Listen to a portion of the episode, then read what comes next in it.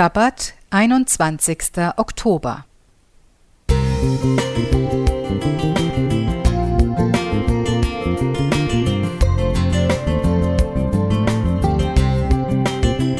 Ein kleiner Lichtblick für den Tag.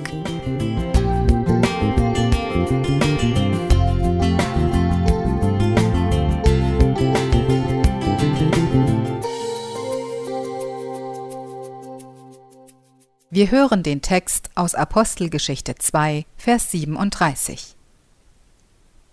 Als sie aber das hörten, ging's ihnen durchs Herz, und sie sprachen zu Petrus und den anderen Aposteln, Ihr Männer, liebe Brüder, was sollen wir tun? Der Film Tell the World, sagt es der ganzen Welt, zeigt eindrucksvoll die historischen Anfänge der Adventgemeinde. Auf alten Fotos vermitteln die Adventpioniere mit ihren ernsten Gesichtern oft den Eindruck, dass sie eine schnurgerade Linie verfolgten und sich ihres Weges sehr sicher waren. Dabei lief längst nicht alles glatt, wie auch der Film zeigt.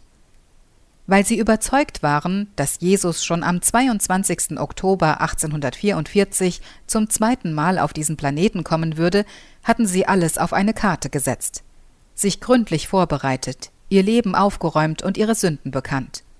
Viele hatten sogar ihre Häuser verkauft und das Geld in die Verbreitung der guten Botschaft gesteckt.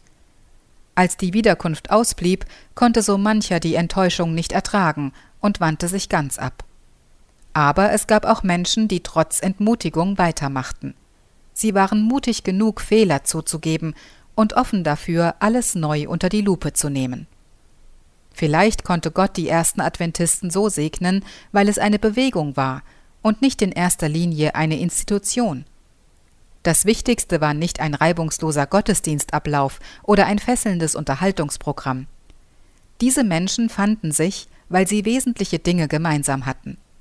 Die Liebe zu Gott und zu seinem Wort, die Suche nach Wahrheit, die Ehrlichkeit sich selbst gegenüber und aufrichtiges Interesse am anderen. Glauben und Leben waren untrennbar verbunden, und auch Zweifel und das Ringen um den besten Weg hatten ihren Platz. Überzeugungen durften sich im Einklang mit der Bibel weiterentwickeln, und das bedeutete, dass diese Menschen aushalten konnten, dass der andere manches anders sieht, ohne sich davon bedroht zu fühlen. Sie beteten gemeinsam um klare Wegweisung und gingen im Glauben voran. Wie die ersten Apostel im Eingangstext waren sie bereit, ihr Denken und Handeln immer wieder neu an Gottes Wort ausrichten zu lassen. Erkennst du in den Beschreibungen deine eigene Gemeinde wieder?